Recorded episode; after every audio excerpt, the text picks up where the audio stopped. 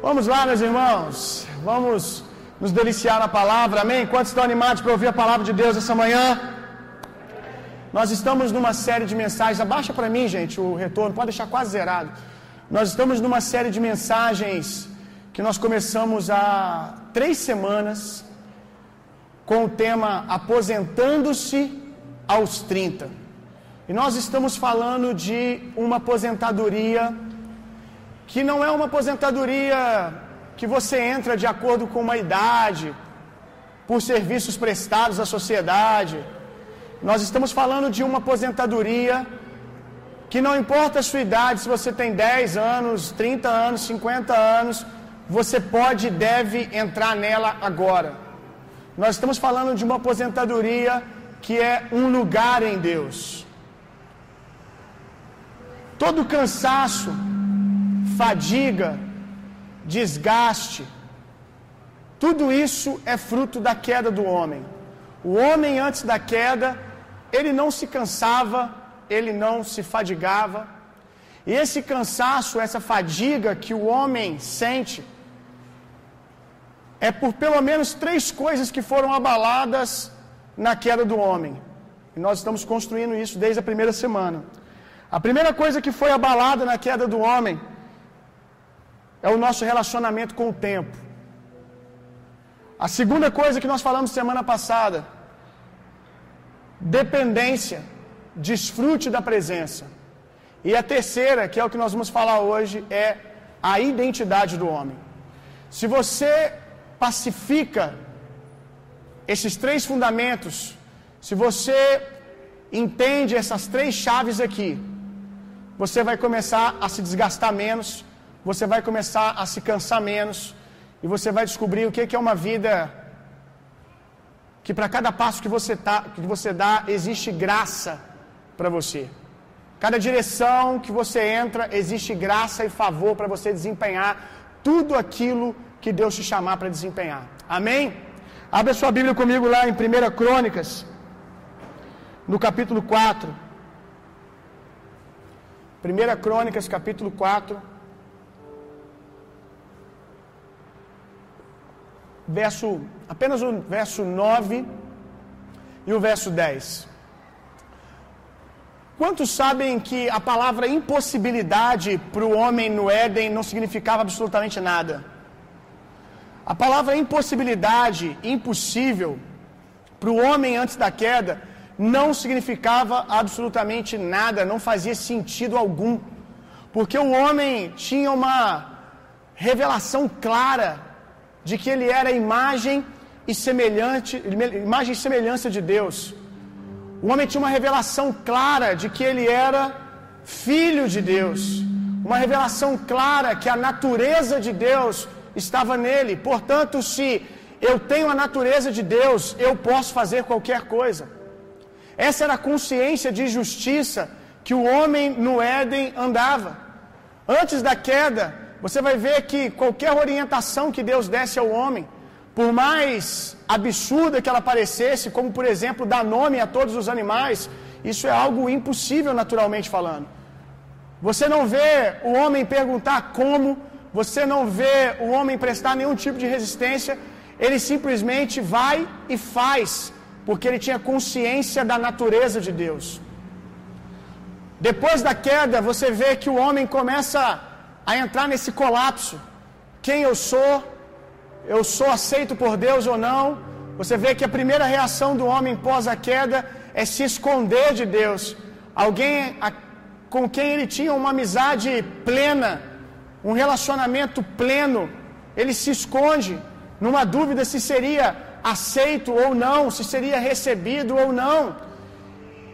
E todos esses complexos de inferioridade, síndromes de, de competitividade que nós às vezes temos uns com os outros, todas essas crises, vergonha, medo, são frutos da queda.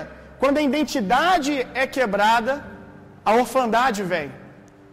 Quando a identidade, quando a revelação de paternidade, de aliança com Deus é quebrada, o espírito de orfandade chega. 1 Crônicas, capítulo 4, verso 9 e 10. conta a história de um homem chamado Jabes. Jabes, Jabes significa deserto, significa sequidão. Esse é um péssimo nome para você dar para o seu filho. Imagina só você crescer e você sempre ouvir esse tipo de maldição sendo dita na boca das pessoas ao seu respeito. Jabe significa deserto, sequidão. Deserto, vem aqui. Sequidão, vem aqui. Sequidão, vai na padaria para mim. Deserto, vai deitar. Deserto, vem tomar café. Sequidão, imagina só. A identidade de uma criança, ela é formada de maneira mais intensa até 6, 7 anos de idade. Imagina até 6, 7 anos de idade você ficar ouvindo constantemente que você é deserto. Quantos sabem que palavra tem poder? Quantos sabem que palavras constroem mundos? Palavras constroem mundos, constroem ambientes. Esse cara aqui tinha todos os motivos para ser aquilo que as pessoas estavam dizendo a respeito dele. Porque não era qualquer pessoa que estava dizendo. Quem estava dizendo aqui é o pai que deveria dar destino para o propósito de Deus. É a mãe. Aqueles que deveriam proteger estão dizendo: você é seco, você é deserto. Então você concorda que esse cara tinha todos os motivos para dar errado, sim ou não? Mas olha como continua. E foi Jabes, sequidão, deserto, mais ilustre do que seus irmãos. Uau! O que, que aconteceu aqui, meu irmão? O que, que aconteceu aqui que mudou a vida desse cara para sempre? Do que as pessoas te chamaram até aqui? Talvez o seu nome é um bom nome e não carrega um peso como esse na sua tradução.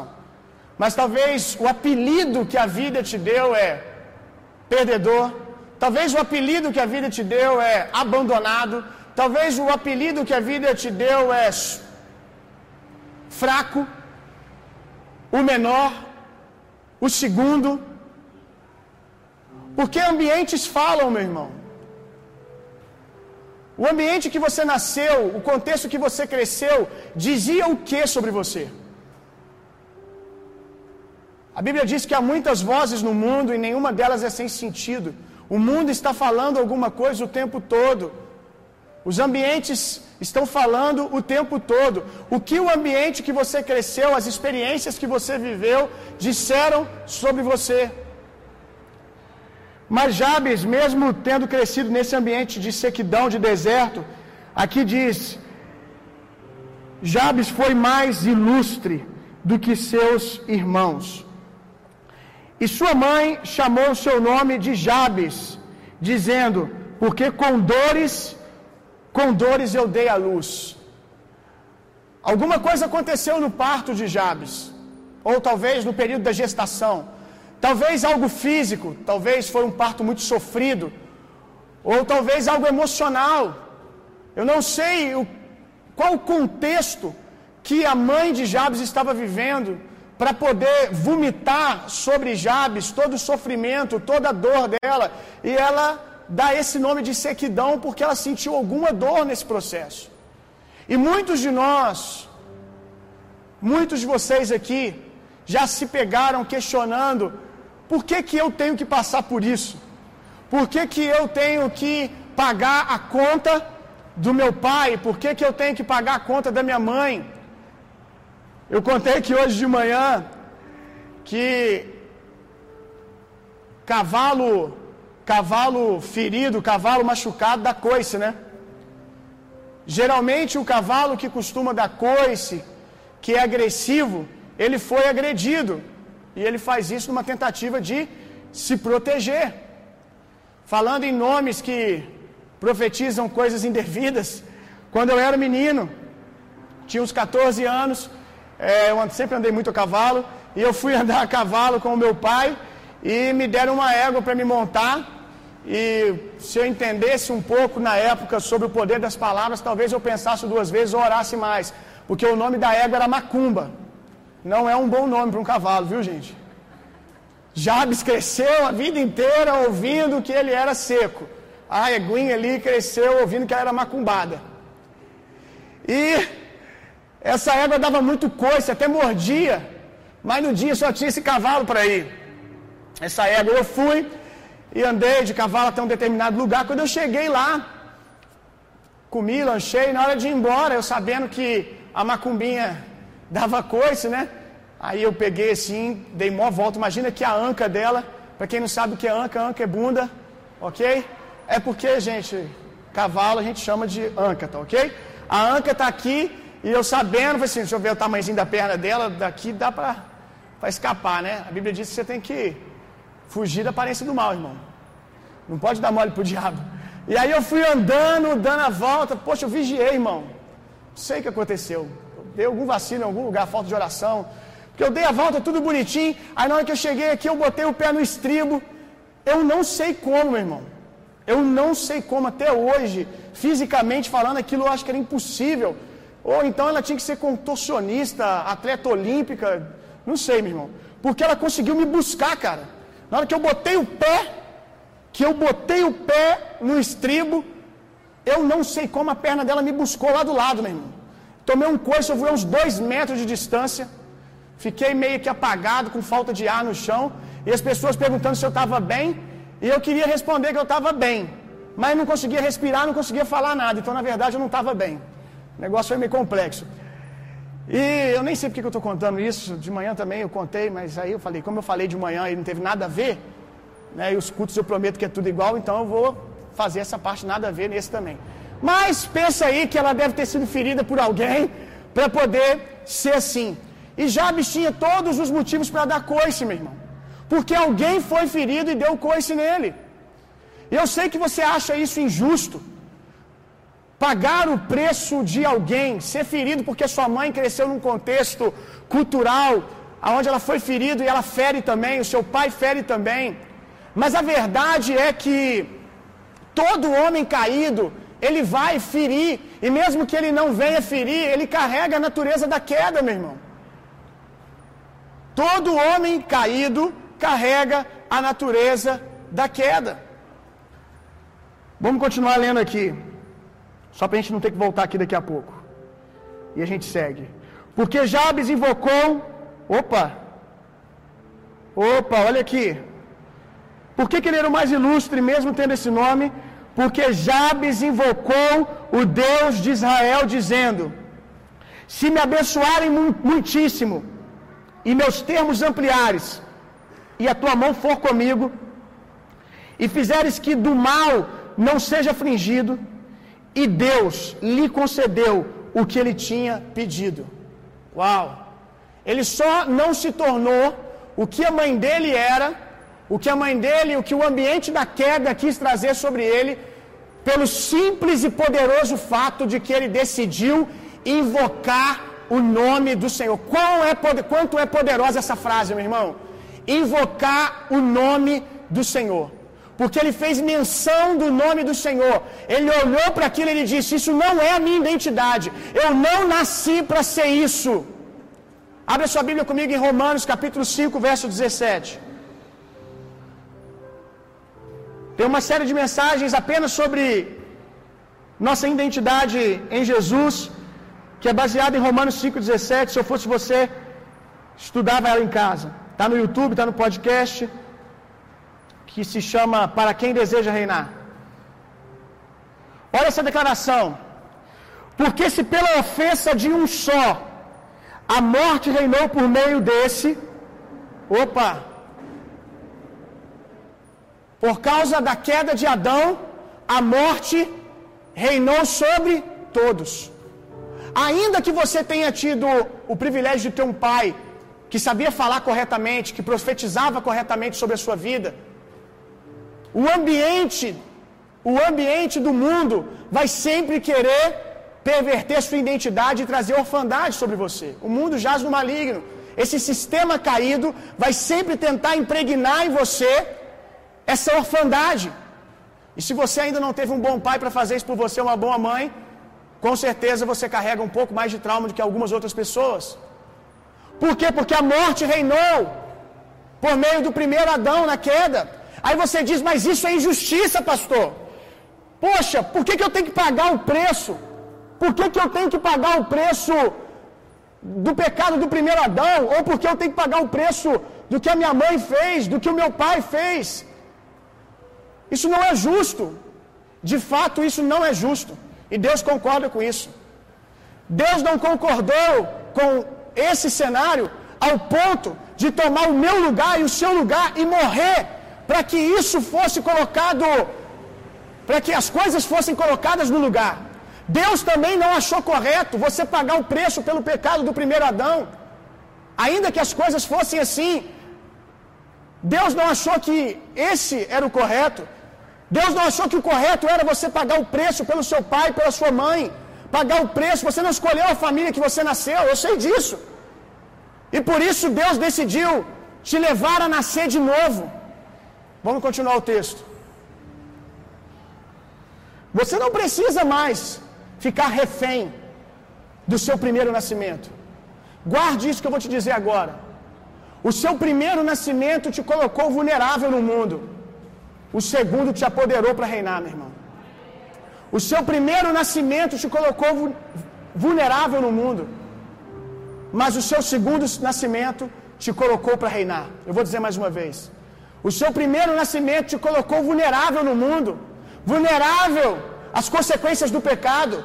Vulnerável às, consequ às consequências da queda. Mas o segundo nascimento te colocou de volta ao mundo para reinar em vida. Porque se pela ofensa de um só a morte reinou por meio desse, muito mais os que recebem a abundância da graça, o dom da justiça, reinarão em vida por um só, Jesus Cristo. Um dia Nicodemos perguntou a Jesus: Como é que eu faço para viver isso que você está vivendo? Jesus disse a ele em João 3: Necessário é nascer de novo. Se você nascer de novo, você vai viver os frutos do reino de Deus. Se você nascer de novo, você vai reinar. E todos vocês aqui, ou a grande maioria, nasceram de novo. Só que você invocou o nome do Senhor uma vez. Quando você ergueu a sua mão na igreja, quando você creu no seu coração em Jesus. E quando você fez isso, de dentro para fora tudo começou a mudar, você se tornou um novo homem. Só que muitos de nós invocamos o nome do Senhor quanto a nascer espiritualmente, mas não entendemos o poder e a importância de invocar o nome do Senhor na sua mente todos os dias. Você precisa invocar o nome do Senhor na sua mente, trazendo seus pensamentos cativos à mente de Cristo, dizendo para você mesmo todos os dias: Eu faço menção do nome do Senhor. Eu não sou o que o meu primeiro nascimento disse sobre mim. Eu não sou a sequidão e o deserto, a qual as circunstâncias lá atrás diziam ao meu respeito. Eu sou o que a Bíblia diz que eu sou. Eu sou um filho de Deus chamado para reinar em vida. Eu nasci de novo. Ah, mas lá atrás aconteceu isso. Diga para você mesmo, invoque o nome do Senhor na sua mente. Traga os seus pensamentos cativos. Quando os seus pensamentos forem para longe da obra de Jesus, quando os seus pensamentos forem para longe do seu segundo nascimento e começar a flertar com aquilo que você era, diga para eles: você está preso. Dê voz de prisão. Você precisa falar com você mesmo às vezes. Eu já disse isso aqui. Quantos sabem que pessoas normais falam sozinhas? Meu irmão, se você não fala sozinho, você está com defeito. Você está indo na direção errada. Pessoas bem-sucedidas falam sozinhas, sabia disso? Se você andar comigo, você vai me pegar falando sozinho. Pessoas saudáveis falam sozinhas, meu irmão. De vez em quando você precisa virar para um pensamento seu que está fugindo da obra consumada de Jesus e dizer: parado aí, mão na parede, está preso. Você não vai me controlar, você não vai me governar, você não vai me dizer o que fazer. Você tem que dizer está preso, porque o pensamento que você não aprisiona, aprisiona você. Não há, não há outra escolha, irmão. Ou você se posiciona em autoridade, ou você se posiciona em escravidão. Não há um meio termo. O meio termo é você escravo achando que não é. Ou você se posiciona em autoridade, ou você está em escravidão. Então comece a dizer para alguns pensamentos: não, isso tem a ver com o nome que o meu pai me deu, que a minha mãe me deu, que aquele episódio na minha vida, eu não sei, cara, talvez o impacto que você teve foi realmente assombroso. Talvez a, a vida trouxe alguns pesos para você, que se você me contar, eu em íntima compaixão com você, eu vou chorar junto com você. Mas não pense que eu vou permanecer chorando. Em algum momento eu vou te dizer: eu tenho uma história para te contar. Você nasceu de novo. Vamos lá, meu irmão. Talvez o nome que você carrega é fruto desse impacto, de uma ferida que você recebeu da vida, de uma circunstância que você passou. E talvez naturalmente falando, você tem todos os motivos para ser seco. Você tem todos os motivos até que você nasça de novo.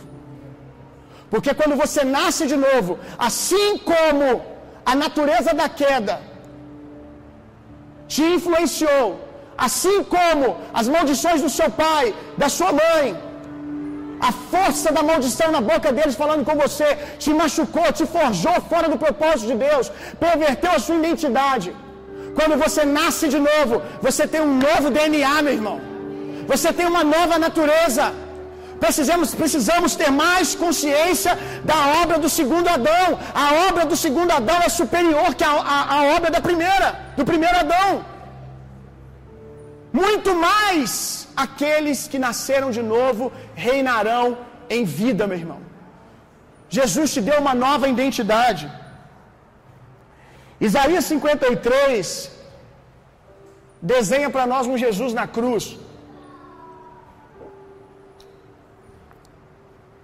E ali diz que não havia formosura alguma nele, que as pessoas até mesmo escondiam o rosto, tamanho era o sofrimento estampado em Jesus. As pessoas não queriam olhar para ele porque era uma imagem assombrosa, açoitado pelos nossos pecados, meu irmão, açoitado pela selvageria dos soldados romanos, pela selvageria de um processo de crucificação. A imagem de Isaías 53 é um cordeiro abatido. Mas lá em Apocalipse capítulo 1, João também tem um encontro com Jesus. Mas quando nós vemos a narrativa de João, nós não vemos mais um Jesus açoitado, a qual nós queremos esconder o rosto, com medo de olhar, de tão desfigurado que está aquele rosto. Diz que João caiu em terra e teve dificuldade de olhar para ele, mas não porque ele era feio e assombroso, por causa de tamanha beleza. Isso é ressurreição, meu irmão. Isso é ressurreição. Nós nos relacionamos hoje com um Jesus ressurreto. Nós somos imagem e semelhança do Jesus de Apocalipse capítulo 1, de beleza, que João usa pedras preciosas para poder tentar nos explicar o que ele está vendo, meu irmão. Ele tenta elucidar para nós, por meio de pedras preciosas, o tamanho do brilho, a beleza. No sermão, no sermão não, desculpa, na, no Monte da Transfiguração, quando Jesus está ali no Monte da Transfiguração, nós estamos ali com alguns judeus que eram fissurados em Moisés, que eram fissurados em, em Elias, mas quando Jesus é glorificado diante deles, quando glorificação, ressurreição vem sobre uma porção de ressurreição, vem sobre Jesus ali no, no monte, a Bíblia diz que eles se esquecem dos profetas, eles esquecem, esquecem de Moisés, eles se esquecem de Elias, e eles querem construir um lugar de habitação para Jesus, diz que só fica Jesus diante dele. Esse é o Jesus a qual nós estamos assentados juntamente com Ele nas regiões celestiais, à destra de Deus, e temos a sua identidade, temos a sua natureza. João também vai dizer que assim como Ele é, não assim como Ele foi ali na cruz, porque nós já morremos, nós já passamos por isso com Ele. A igreja atual precisa entender que a obra da cruz não é apenas sobre morrer, mas é sobre ressurreição. Nós morremos com Ele e a imagem que nós trazemos não é uma imagem de açoites, a imagem que nós trazemos é uma imagem de ressurreição. Quantos estão entendendo o que eu estou dizendo aqui? Essa é a natureza que nós carregamos agora, meu irmão. Essa é a nova natureza que nós temos. Você hoje pode reinar em vida, meu irmão, por meio dessa verdade. Eu quero dizer pelo menos três coisas aqui, bem rápido.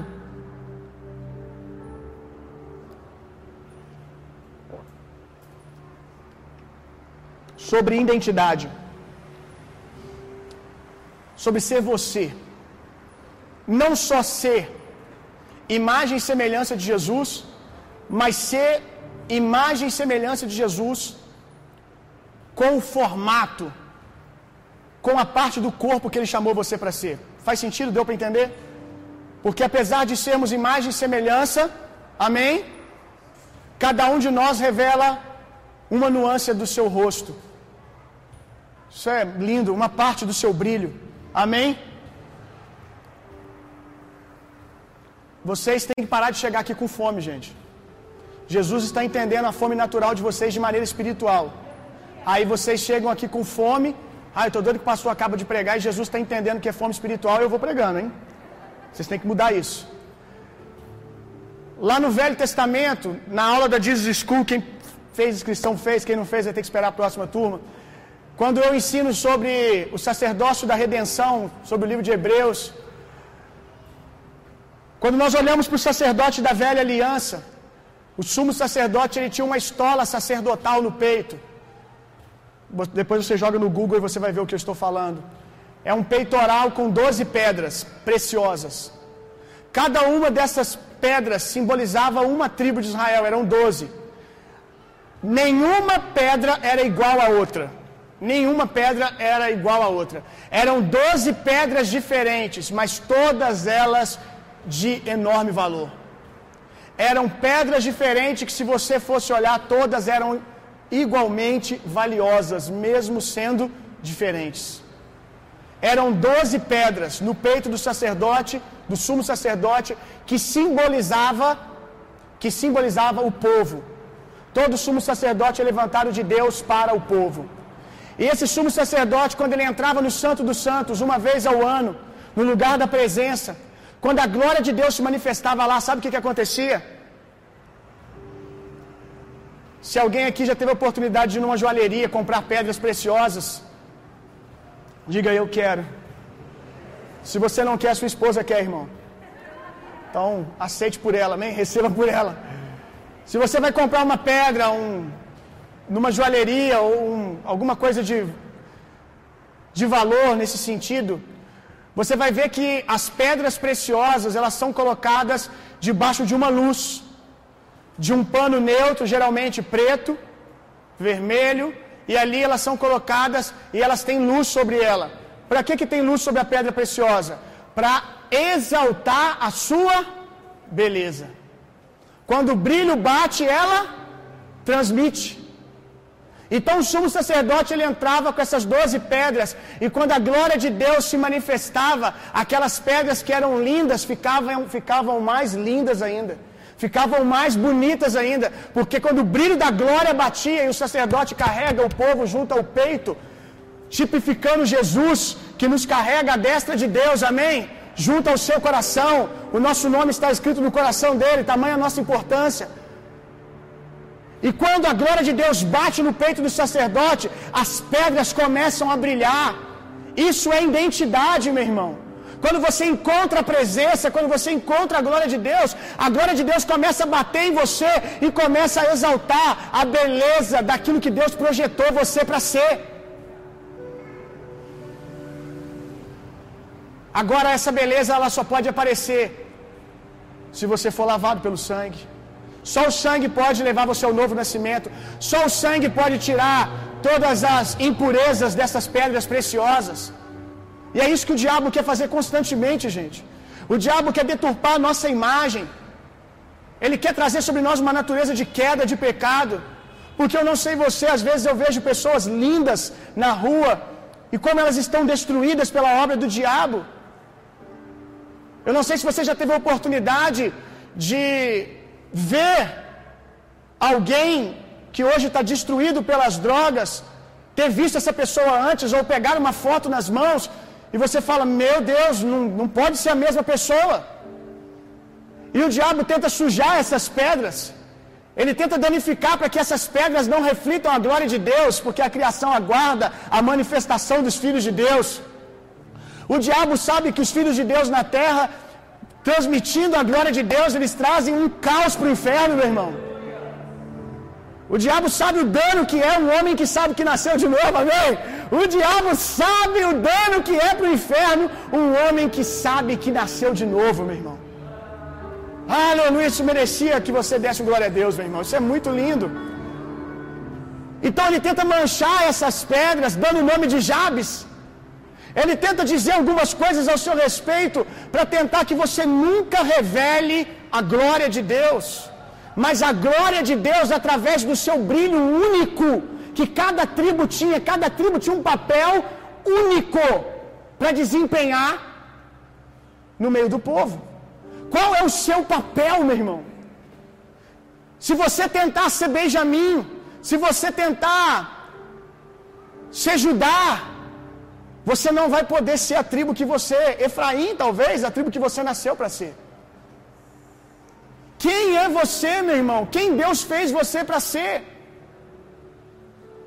Subindo aos céus, ele compartilhou dons aos homens. Como nós dizemos, falamos aqui semana passada, ele nos predestinou nele, nos separou nele para executarmos boas obras antes da fundação do mundo. Todos vocês aqui nasceram para fazer algo. Existe uma resposta para o mundo dentro de você. Agora, isso o mundo só vai te receber e te celebrar se você for você. Se você for outra pessoa, eles já conhecem isso, é mais do mesmo. Você nasceu para ser você. E aí ele deu missões, subindo aos céus, ele se repartiu. Isso fala de corpo. Ele subiu e depois se repartiu. Cada um de nós carrega um pedaço do corpo. Agora, João diz: Todos vós tendes a unção. Unção é apoderamento, poder, poder para algo. Jesus, quando recebeu o poder do Espírito Santo, aliás, quando ele começa a falar do poder que ele havia recebido no batismo, né? Antes de entrar no deserto, aliás, deixa eu me achar aqui, isso saindo do deserto. Lucas 4, talvez, não me lembro exatamente.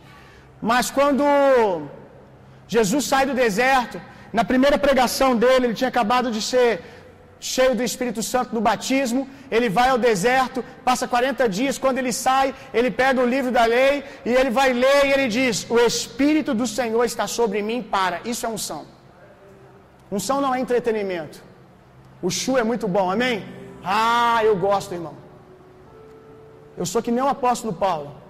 O apóstolo Paulo ele olha para a igreja e diz assim: vocês precisam corrigir algumas coisas sobre oração em línguas, há uma bagunça no meio de vocês, mas eu oro mais em línguas do que todos vocês. Eu sou mais chapado que todos vocês. Eu não estou aqui para apagar o fogo. Eu estou aqui para canalizar o poder, para dar propósito.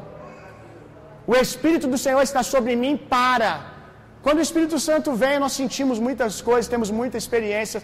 Eu posso te contar algumas que fica para outro dia, mas escandalizaria você.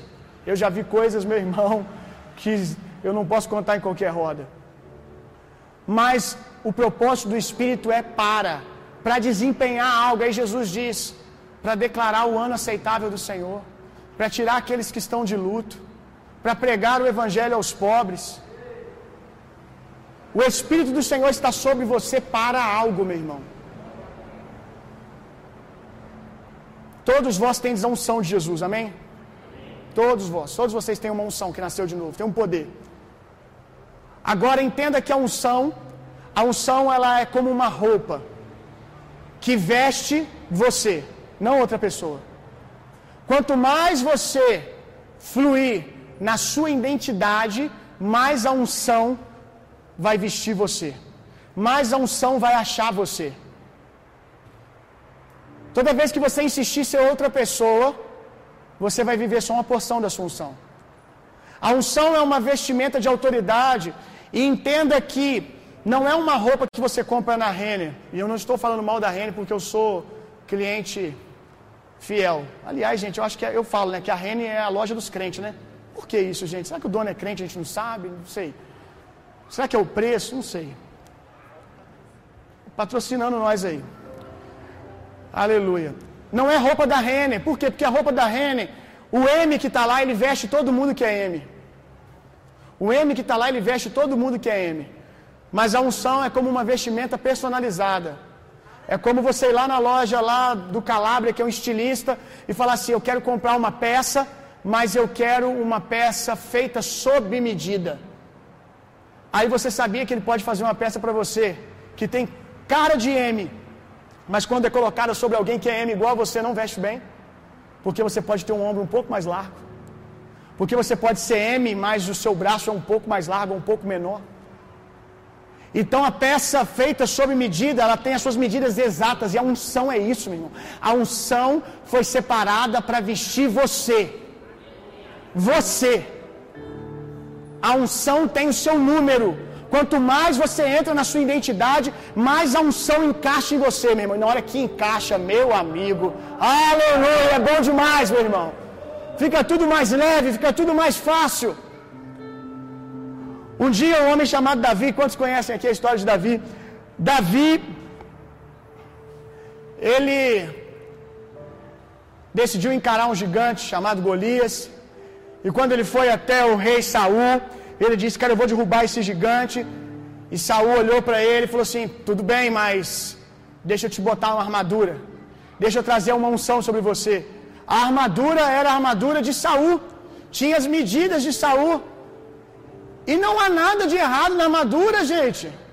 A armadura do outro é uma bênção, mas é uma bênção no outro, amém? Aquela armadura já tinha livrado Saul inúmeras vezes. A armadura ela era boa. Não tinha algo. O problema não era a armadura, é que ela tinha as medidas de Saul. Mas Saul, na melhor das intenções, e muitas pessoas na melhor, nas me, na me, porque eu estava quase orando em língua, gente. É, e as pessoas, às vezes, na melhor das intenções, querem nos vestir com aquilo que deu certo para elas. É nós que temos que entender o poder de uma palavrinha chamada não. Só que o mundo está tão vitimista hoje, né? Que você não pode dizer não, que você já é tido como arrogante, orgulhoso e mais um monte de coisas.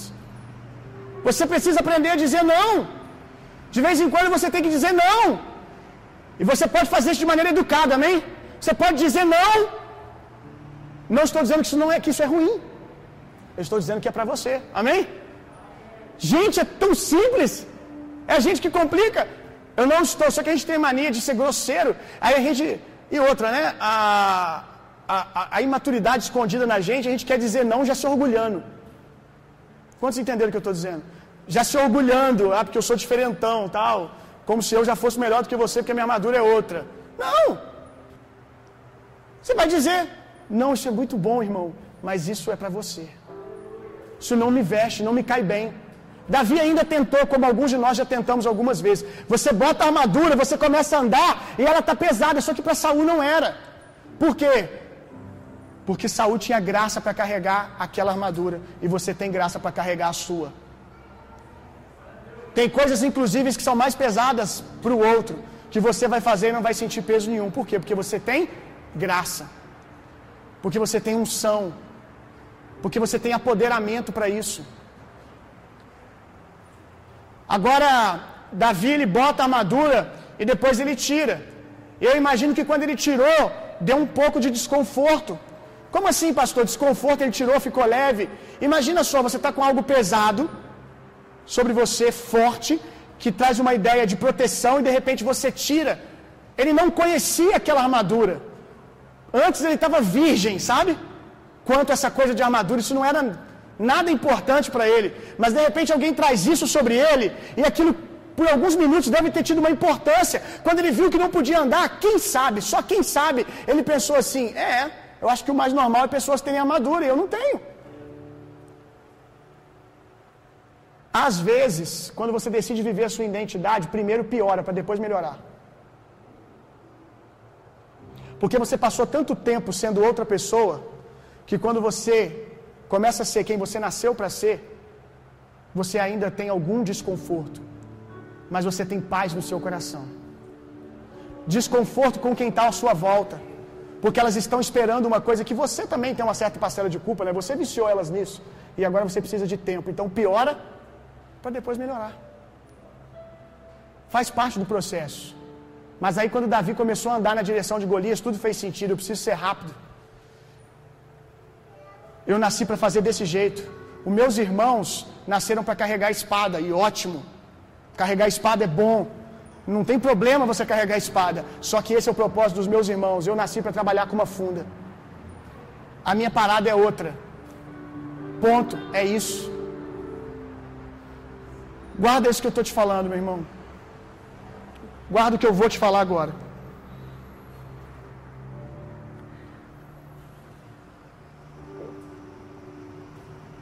É preciso ter coragem para ser quem você nasceu para ser. É preciso ter coragem para ser quem você nasceu para ser.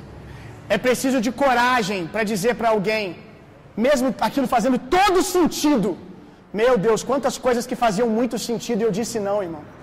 Você não faz ideia. Aqueles que me conhecem há mais tempo sabem que eu tive a oportunidade de começar a rodar o Brasil. Se eu tivesse continuado, eu estava rodando até agora.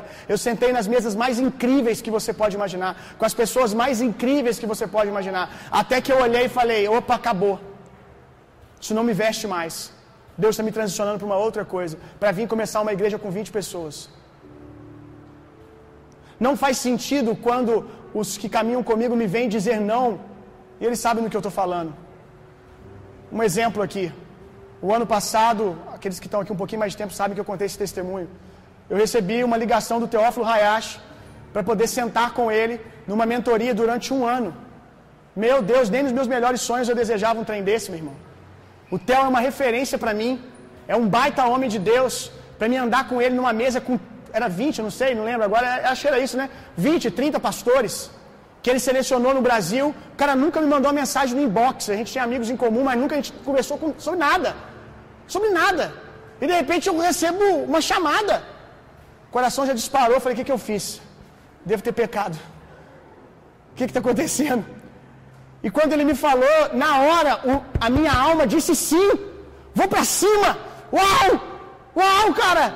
E ele, olha, a gente olhou para o Brasil, a gente escolheu, a gente viu moveres que Deus está fazendo no Brasil, e eu fiquei sabendo, conversei com algumas pessoas do que Deus está fazendo em Juiz de Fora por meio da sua igreja, e eu quero que você venha caminhar aqui comigo durante um ano sendo treinado.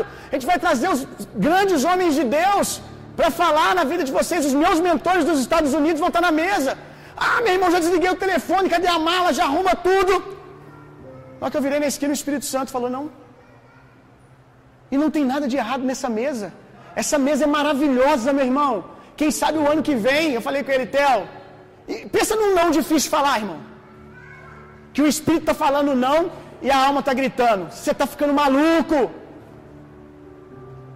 E eu virei para ele e falei assim, Theo, eu preciso terminar uma mesa que eu estou agora. Eu estou construindo algo com a minha equipe, com a minha igreja, que não me permite fazer essas viagens agora. Eu agradeço demais, cara. Eu agradeço demais, mas por isso, por isso, por isso, por isso, eu não vou dessa vez. Espero que você me chame uma outra vez. Eu estou orando por isso em nome de Jesus. Amém. Tomara que ele assista esse vídeo. Theo me chama ano que vem. Quem sabe Jesus deixa eu ir. Mas eu ouvi claramente o Espírito falar: Não. E não é porque a mesa não era boa, é maravilhosa. Eu fiquei com água na boca. Era não para mim. E como valeu a pena, meu irmão. Porque eu entrei e tenho aprendido a entrar debaixo da minha roupagem, da minha esfera, da minha unção. Como lugares no Brasil que eles sabem que eu já disse não vou. Por quê? Porque não é minha esfera agora. A minha esfera agora é aqui. Quando você conhece que você é um filho de Deus, o próximo passo é saber para que, que esse filho de Deus nasceu. Qual é o meu propósito? Amém, irmãos?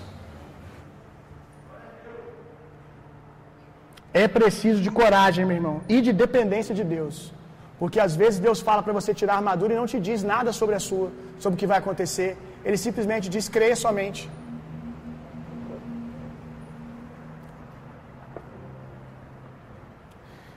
E às vezes, a gente tem uma facilidade de ver armadura em todo mundo, menos na gente, né? a gente vê armadura em todo mundo, menos na gente. Parece que todo mundo tem uma armadura bonita, tem um propósito, tem uma unção, menos a gente.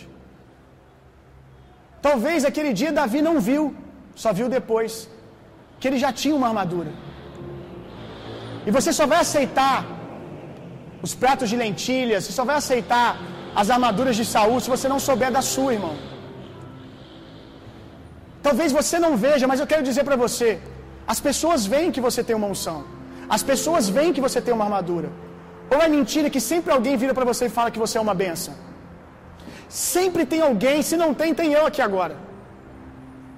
Eu estou vendo uma armadura em vocês, eu estou vendo uma unção em vocês, eu estou vendo um chamado em vocês. Mas a gente tem a tendência só ver armadura no outro. E talvez você nunca consiga ver de olhos nus a sua. Por isso que eu digo que é dependência. Então apenas aprenda a crer, amém? Apenas aprenda a crer que é o que você precisa. Dependa de Deus. Você olha para você, Davi, parece que você está nu, mas você não está. Salmos 8 diz: Com glória e honra o Senhor os vestiu.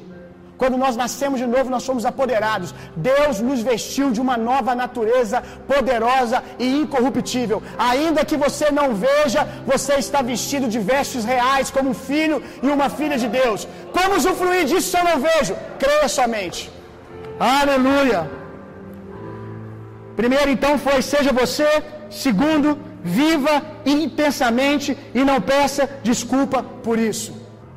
Se liberta aí, vamos dar esse grito de libertação. Diga comigo: Eu vou viver intensamente e não vou pedir desculpa por isso. Irmãos, é fato que o viver intensamente a gente precisa falar que tem gente que é devagar ou que tem uma predisposição a querer achar oportunidades para pecar. Lá na igreja primitiva já tinha. Quando eu falo de viver intensamente aqui, eu estou falando de viver intensamente dentro daquilo que nós acreditamos que é liberdade. O que é liberdade? Liberdade é poder responder a Deus e dizer sim para Deus. Liberdade é poder fazer a vontade de Deus. Então, quando eu digo sobre viver intensamente, é viver dentro dessa esfera. É ser você intensamente. Quando eu fiz 30 anos, 31 agora, foi uma das primeiras coisas que Jesus falou comigo quando eu acordei. Eu estava dirigindo, escutando música na maior altura, celebrando meu aniversário, e o Espírito Santo disse para mim: Viva intensamente, meu camarada. Seja intenso, seja intenso em ser quem você nasceu para ser. Às vezes as pessoas vão ficar incomodadas com isso, porque as pessoas estão formatadas e querem formatar todo mundo, querem que todo mundo seja igual a eles. Todo mundo quer que o, o Winton, que o João, que o Andrei, que o Guto sejam iguais a eles. Decida, meu irmão, viver respeitando a todos, respeitando a todos e agradando sempre ao Pai. Decida viver uma vida de respeito a todos. Tem uma regra de etiqueta escondida na declaração: se depender de você, tenha paz com todos. Isso é etiqueta, meu irmão. Olha que coisa linda. Se depender de você, respeite a todo mundo. De vez em quando, a gente tem que abaixar um pouco para poder servir. Agora não é sobre ser castrado, é sobre se deixar ser circuncidado, tirar só o que sobra quando necessário. Agora o mundo ele não quer circuncidar você. O mundo quer castrar você. Ele quer impedir você de ser quem você nasceu para ser. Mas se você é castrado, você não gera filhos, você não multiplica, você não cumpre o seu propósito. O mundo quer castrar eu e você o tempo todo, quer que a gente seja igualzinho a eles. De vez em quando, como eu disse, numa posição de serviço, a gente vai baixar a bola. Mas é só ali enquanto a gente está servindo. Mas a gente não vai deixar de ser a gente. Não vamos nos deixar, nos deixar ser castrado, meu irmão. Viva intensamente, meu irmão. Correspondendo ao céu. Jesus disse: Tudo que eu faço, eu faço porque eu vi o Pai fazer. Tudo que eu estou fazendo aqui, eu faço porque eu vi o Pai fazer. E quantos sabem que Jesus desagradou algumas pessoas às vezes? Ele não fazia isso porque ele acordava de manhã e dizia: Hoje eu vou desagradar alguém. Hoje eu vou ser uma pessoa que insuportável, sabe? Uma pessoa chata. uma pessoa inconveniente. Não, ele não acordava de manhã desejando isso. Ele acordava de manhã desejando fazer o que ele nasceu para fazer e agradar ao Pai. Só que algumas vezes, somente de chamar Deus de Pai, algumas pessoas já ficavam incomodadas. Se depender dele, eu não provoquei isso, mas eu também não vou deixar de ser quem eu nasci para ser. Posso ouvir um amém, irmãos? Por fim, você nasceu para ser um protagonista, não para ser um vitimista. Falta de identidade bem definida vai te fazer um vitimista. E vitimismo e protagonismo não podem estar na mesma frase, tendo sentido. Você só pode ser um protagonista, você só pode cumprir Romanos 5,17, reinar em vida, se você decidir esquecer o velho Jabes, o que as pessoas disseram, e assumir o novo nascimento. Eu sei que coisas duras aconteceram com você, eu respeito isso, mas eu preciso dizer: um fato maior do que esse aconteceu há mais de dois mil anos atrás. E você precisa ficar com esse, meu irmão. Você precisa decidir ficar com esse. Nós precisamos de homens de Deus que não são só de Deus quando estão no chu na igreja, que são de Deus, inclusive quando eles erram, eles não se vitimizam, eles se expõem para reconstruir aquilo que destruíram. Como nós precisamos disso, meu irmão? De homens que têm uma postura de hombridade diferente daquela que Adão teve. Adão, quando o Senhor pergunta, Adão, o que, que aconteceu, cara? O Senhor diz, aí o Senhor pergunta a ele, o que, que aconteceu? Adão diz, foi a mulher que tu me deste. E a mulher diz, foi a serpente. A serpente olhou para o lado e não achou ninguém. Porque se ela tivesse achado, ela tinha botado a culpa também. Por quê? Porque vitimismo se torna cultura. Você vai passando isso para frente. E se você não se resolver hoje, mãe de Jabes, pai de Jabes, se você não se resolver hoje, você vai criar isso na vida do seu filho. Se você não resolver a sua postura hoje, se você não decidir invocar o nome do Senhor e viver a sua cura hoje, sem querer também, você vai fazer o mesmo com seus filhos. Sem querer, você vai passar isso para frente. Você precisa, diante de um erro que você cometeu, agir como Davi. Eu amo Davi. Natan aponta o dedo na cara dele e diz: Você pecou. Ele diz: Pequei. O que, é que eu faço para corrigir? Qual que é a consequência? Isso é protagonismo, meu irmão. Tem gente que é protagonista até aqui. Chega aqui, ah, foi por causa de fulano, foi por causa de ciclano, foi por causa disso, por causa daquilo. O que, que você ganha com isso? Tempo para continuar sendo quem você está sendo. Só isso. Assuma uma postura protagonista. Não se vitimize. Se exponha como Davi e diga: quais são as consequências? Mas eu vou consertar as coisas porque eu sou um homem de Deus, eu sou um rei. E rei não transfere tarefas, rei assume. Isso também é sobre chamar para reinar. Se você feriu a sua casa, a sua esposa, o seu esposo, seja um homem de Deus agora, olhe nos olhos da sua esposa e diga: Eu irei corrigir isso. Foi um menino que errou com você. Foi um moleque que errou com você. Eu fui um moleque quando eu fiz isso. Mas agora tem um homem aqui que vai arcar com as consequências do moleque. E eu vou reconstruir o caminho. Porque eu sou um homem, eu não sou uma criança. Eu assumo o que eu faço.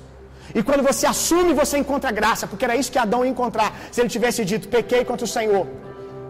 Porque você só pode pedir um por um Salvador quando você descobre que você está perdido.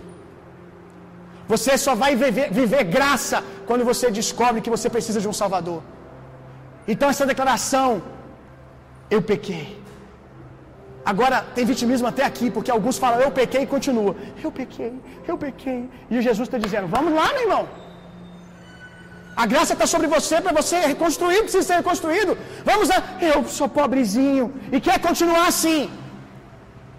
Quer continuar assim? para que continue com a desculpa de não reconstruir o relacionamento com a esposa, com o esposo. Tem vitimismo até nisso, irmão.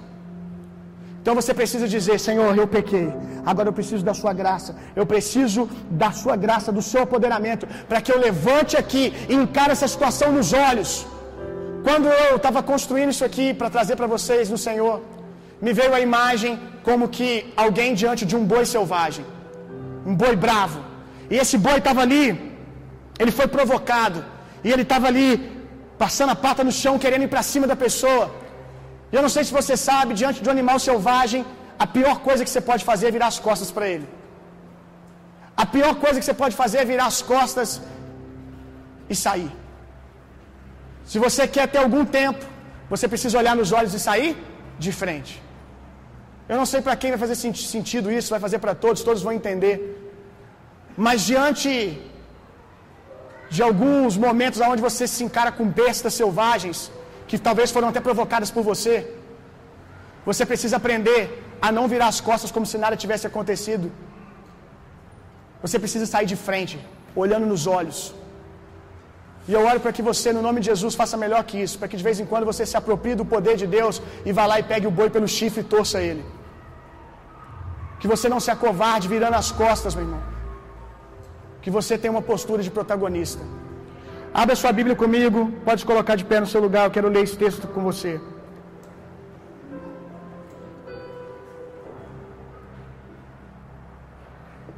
Gênesis 4, 26. Também a Sete nasceu um filho, a quem deu o nome de Enós. Preste atenção nisso aqui, porque como você não está lendo, eu preciso que você me ouça com atenção. Também a Sete nasceu um filho, a quem deu o nome de Enos, ou Enós. Nessa época, começou-se a invocar o nome do Senhor. Eu acho isso aqui incrível. Por que, que começou a invocar o nome do Senhor? Porque um jovem chamado Enos nasceu. E ele decidiu não proliferar,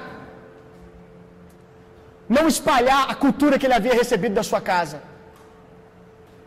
Eles haviam esquecido de invocar o nome do Senhor. Eles haviam esquecido do Senhor, mas esse cara, esse homem, nasceu e disse: Eu serei aquele que invocará o nome do Senhor. E tudo começou a ser transformado, porque um homem entendeu o que é avivamento. Avivamento, meu irmão, é simples. É um homem e uma mulher que decide invocar o nome do Senhor. É simples. Porque qualquer coisa além disso não é avivamento, é entretenimento. É alguém chamando a, a, o olhar das pessoas para si. Porque avivamento é invocar o nome do Senhor.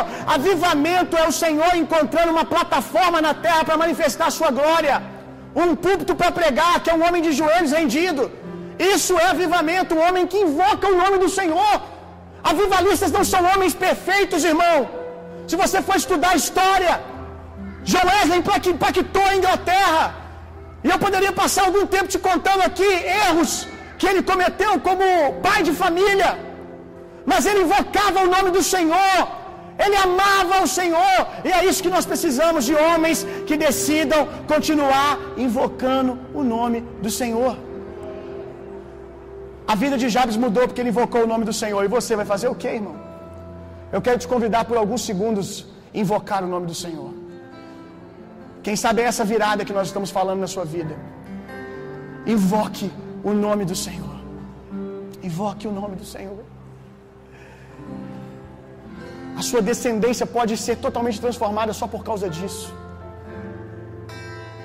Tudo pode mudar a partir de você, porque a partir de você uma nova natureza está fluindo, um novo rio está sendo liberado.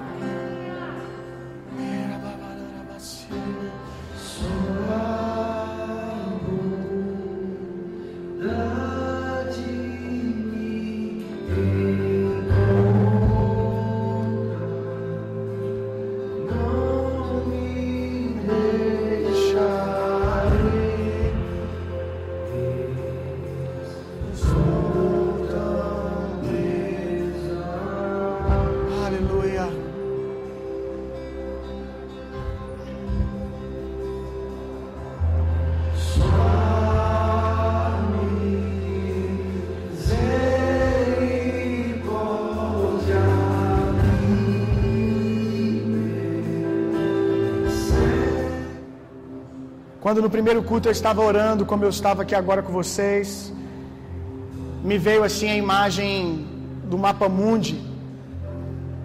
E no mapa, os continentes separados. E quando você estuda geografia, você sabe que os continentes nem sempre foram daquele jeito tão separados. Impactos aconteceram, terremotos, situações na história da Terra que fez com que as placas se deslocassem, que fez com que os continentes se separassem são o que são hoje. Um evento fez isso, meu irmão.